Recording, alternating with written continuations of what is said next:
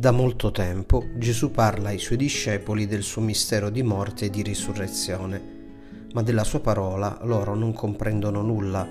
i loro cuori sono come chiusi al mistero, la loro mente è come refrattaria e contraria all'idea stessa di un Messia sofferente e crocifisso, rinnegato, sputato e flagellato, rifiutato i discepoli pensano sempre in termini di preeminenza, di potere, di gloria mondana, di importanza presso gli uomini, di grandezza. Gesù parla invece di umiltà, di mitezza del cuore, di mansuetudine, di servizio, di offerta della propria vita. Loro vogliono che Gesù venga accolto da tutti e se qualcuno non lo vuole ricevere, per costui deve scendere fuoco del cielo e consumarlo Gesù invece parla di consegna, di rinnegamento, di abbandono, di vendita della sua vita.